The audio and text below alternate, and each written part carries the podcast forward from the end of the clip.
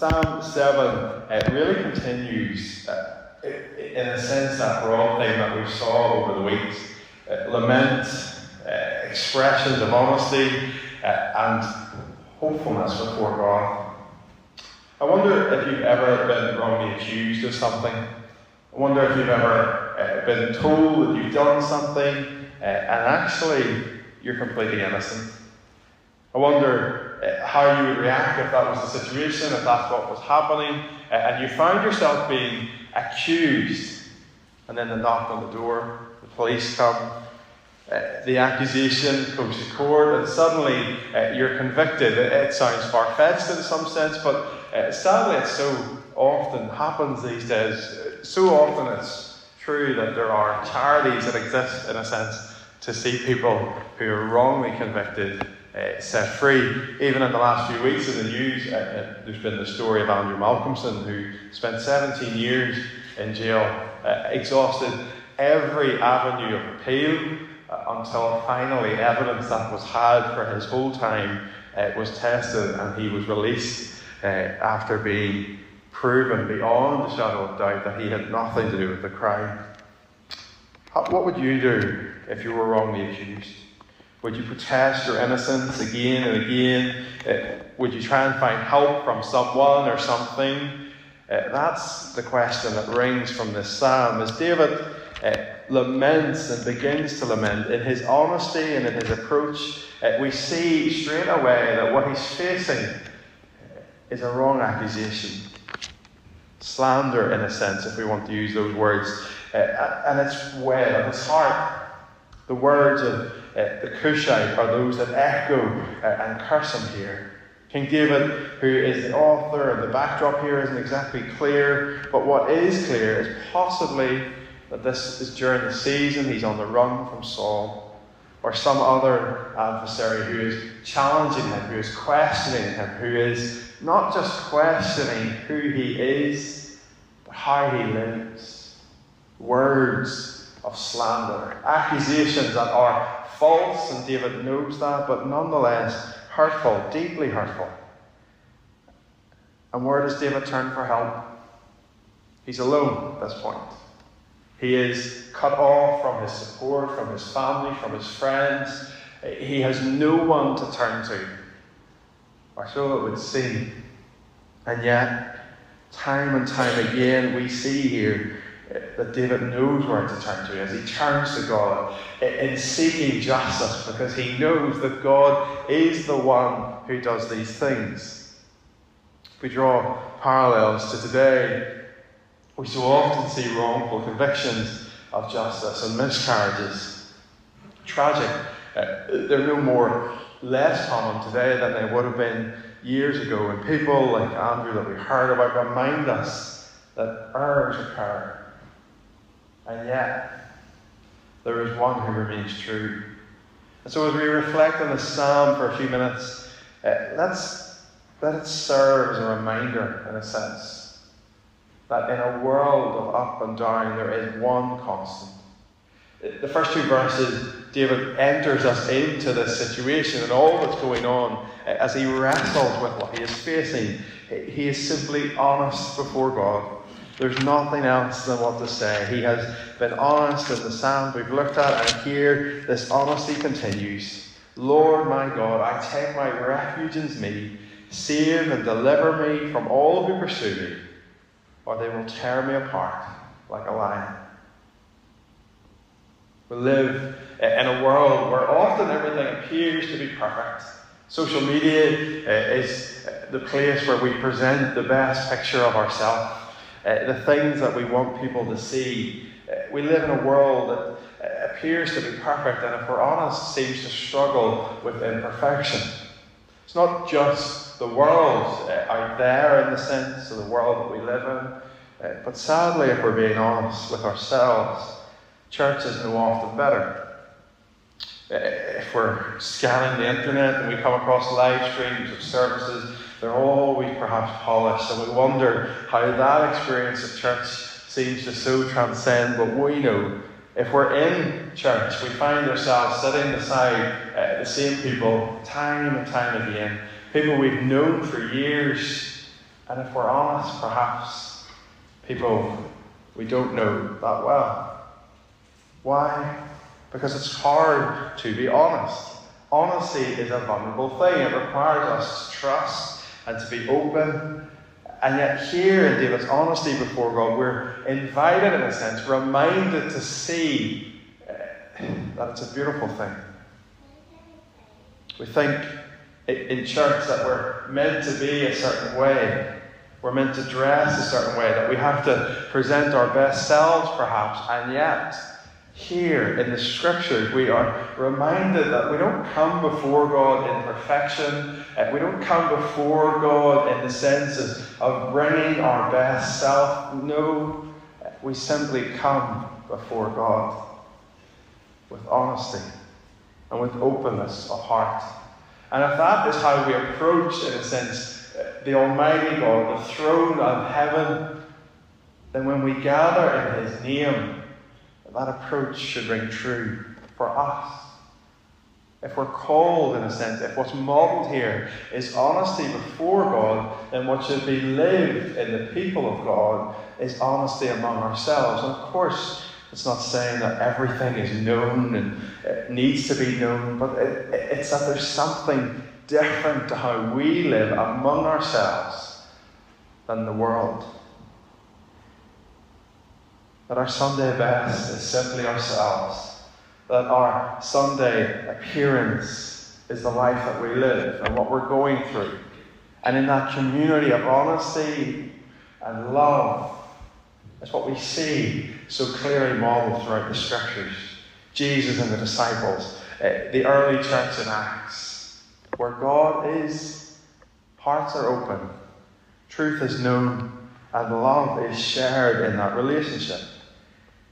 Thus, church should be one of the most honest spaces in our lives, and yet, if we're honest, it can often be one of the hardest spaces to come into.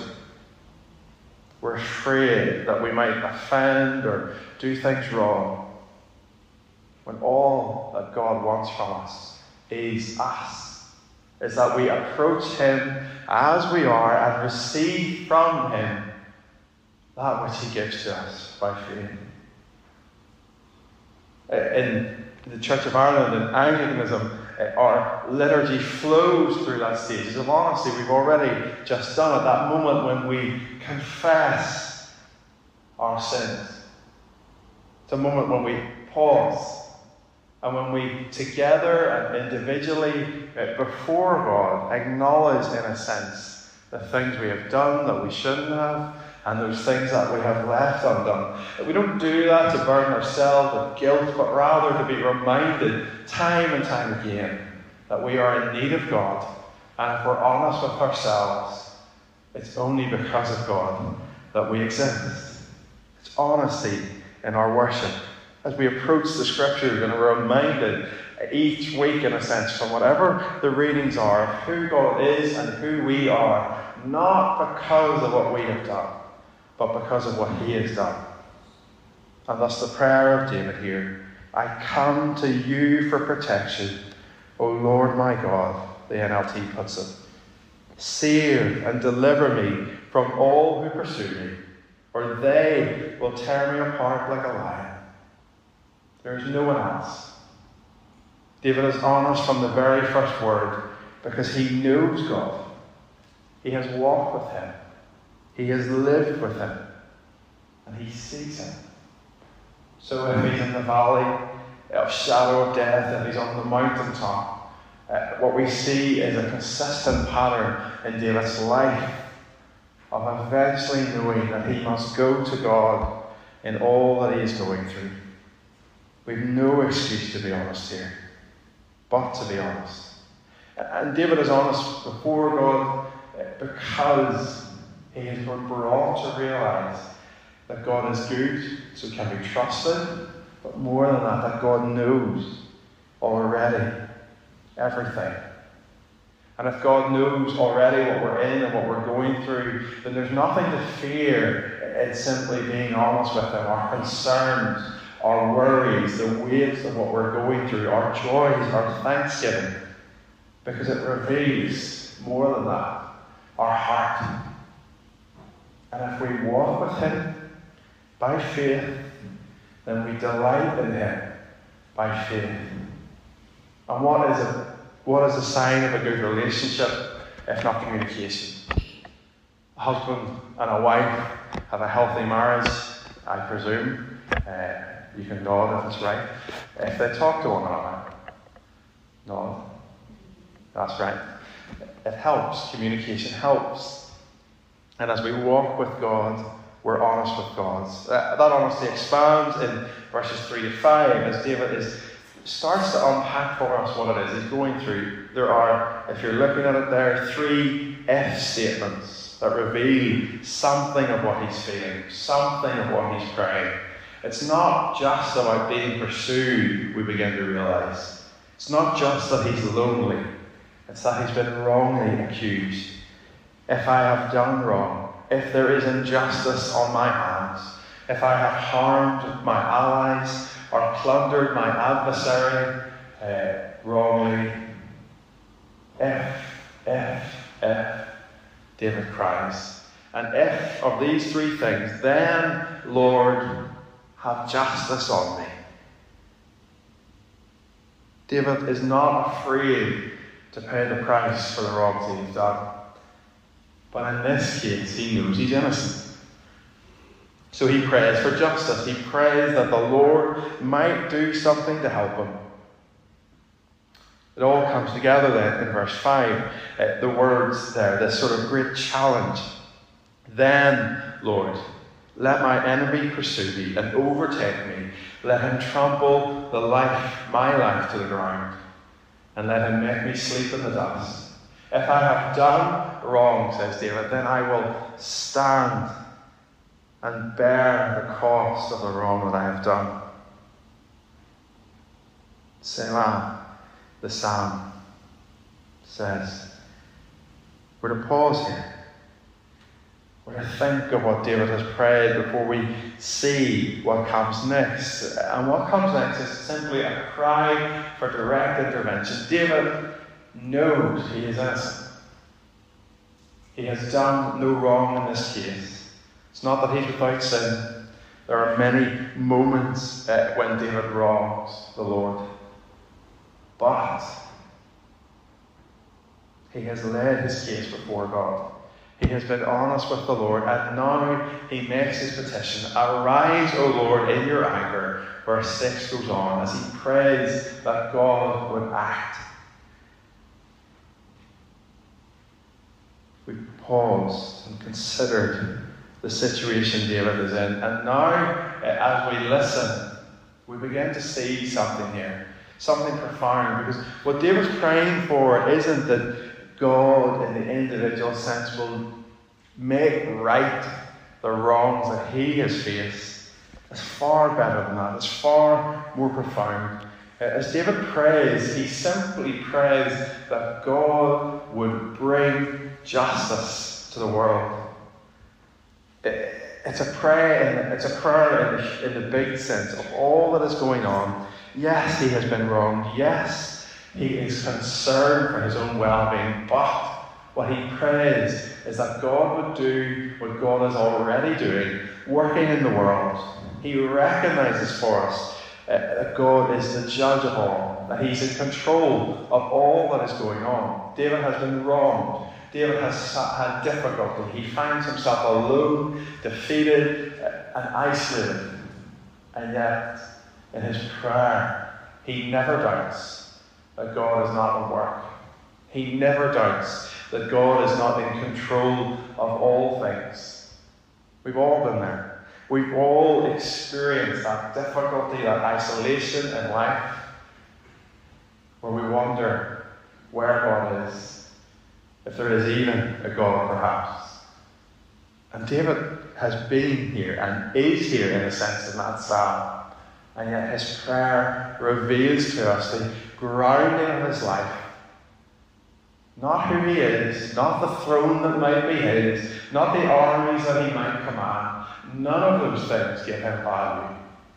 What grounds him, what keeps him, is that God is good and that God is in control that, that image of the, the, the gathered people around the throne on high. That the Lord judge the peoples, David says in verse 8. As he sits. And eh, in, in, in Scripture, the image of God seated on the throne is one simply of God being victorious. He doesn't need to stand to make judgment because he is in control. And so the prayer of David is placed in the sense, in the big picture of who God is and what God is doing in the world as he prays those words Vindicate me, Lord, according to my righteousness, according to my integrity. Bring to an end the violence of the wicked and make the righteous secure. You, the righteous God, who probes the minds and hears. He trusts that as God is working, God is at work. And what do we see then in verses 12 to 16? That no matter the situation that God we find ourselves in, the world finds itself in, that God is good. C.S. Lewis says, God cannot give us happiness and peace apart from Himself because it is not there. There is no such thing.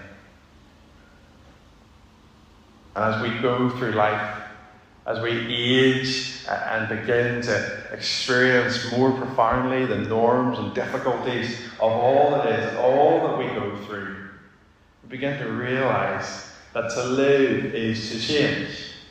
We grow older, our bodies become a little less mobile, our energy becomes a little less. And with each change, uh, we realize that with time, the world too around us changes. Uh, in a sense, everything is changing. And yet, here, David is clear that there is one thing that does not change. Not him, not his throne, nor dominions, nor the buildings that he might build, but God. In a changing world, uh, the psalm reminds us there is one who does not change God. He is the sure foundation, the same today, yesterday, and forever. He is always good. And David grounds, in a sense, his prayer, his petition, his hope, and his longing in the unchanging nature of who God is. And while we might change, we live and worship and trust in a God who does not, but gives us refuge because we have constantly through life. The God that we know now is the same God that we will know in the years to come, and is, if by faith in Christ, the same Lord that we will dwell with in eternity. Always good, always merciful, always faithful. And it's hard to hear that sometimes when we find ourselves facing difficulty or loss, but it's true.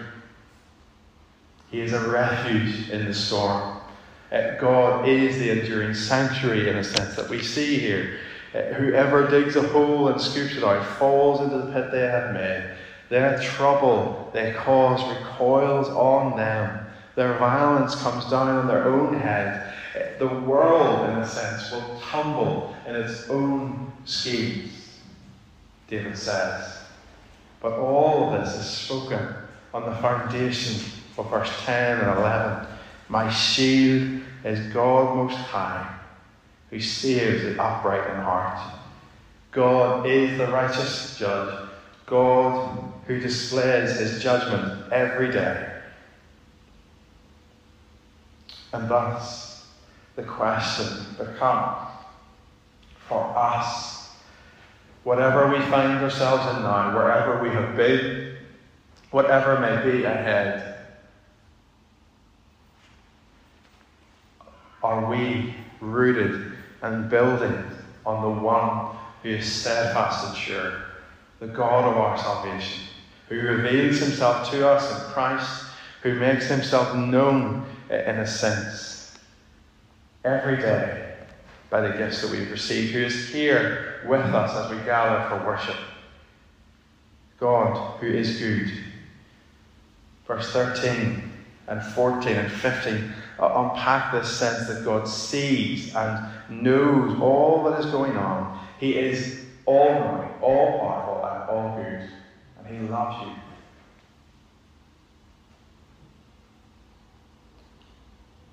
And thus, a psalm of lament, in a sense, where David uh, answers or responds to a wrong accusation is difficult to hear, it's been difficult to read, but it doesn't finish on difficulty. Verse 17 I will give thanks to the Lord because of his righteousness. I will sing the praises of the Lord Most High. Praise. As we've read the words of the psalm, eh, there doesn't really seem to be much to be thankful for. David is worried, alone, isolated, despondent eh, by the false accusations of Benjamin the Cushite, oh, sorry, of Cush, a Benjaminite. He's heavy, his shoulders hunched, eh, he's exhausted by whatever the season is. And yet, he still finds reasons to be thankful. He still finds reasons to rejoice. The emotion of the psalm culminates in this prayer of sense of thanksgiving. I will give thanks to the Lord, not because of the situation that he finds himself in, not because of something that he has received, not because of something that might be ahead that is positive, David doesn't close his praise and thankfulness on anything but who God is because of his righteousness. David is thanking God because of who God is. I will sing the praises of the name of the Lord Most High.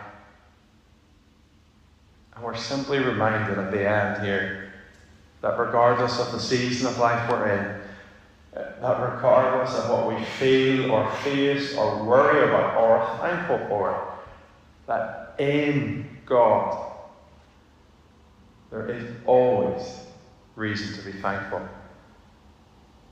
If we are those who know Him by faith, walk with Him by the Spirit, live with Him eternally, and regardless of what we find ourselves facing, uh, uh, those things are important to God. That's not to diminish the experience of our life or the worries of our day, but that in those things, we too should be those and can be those who will say, I will give thanks to the Lord because He is good.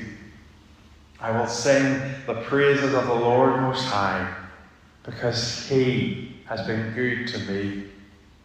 Think of the words of that great hymn. It is well with my soul. It rhymes with the praises that regardless of the days, we will say, It is well because of who God is. David is so vulnerable here as we finish. We see the beauty of authenticity, of honesty, of openness before God, yes, but also as the people of God. And if we are to be honest in a sense before the throne of heaven, then a natural outworking of that will be an authenticity on how and who we are among ourselves as this community of faith. We will trust and learn in our love of one another uh, to be authentic with one another, to be our real selves, to know that this is not to be a place of perfection place of worship and honesty before God because of who God is. That it's not to be anything else but what the Lord desires. And thus, as David is vulnerable and prays that the Lord works, we're reminded of our sense, in a sense, sorry, to be as He is. John Stott writes The essence of sin is a man or a person substituting himself for God while the essence of salvation is God substituting himself for man. And as David finishes this psalm with thankfulness and cries of praise, we are those who know far more fully the righteousness of God. We are those who live after the cross, where Jesus, in our stead, took upon himself that which separated us from God, our sin, and made it possible for us to not only read these words, to believe these words, but to say these words as children of God by relationship through faith. Not our striving nor our effort will do, but the blood of Christ that has been won for you. So, my prayer is that if we're being honest with ourselves and honest with one another, that first and foremost we will have been honest in a sense and confess our need of God and then rejoice as God calls us to Him and enables us to walk with Him by the Spirit.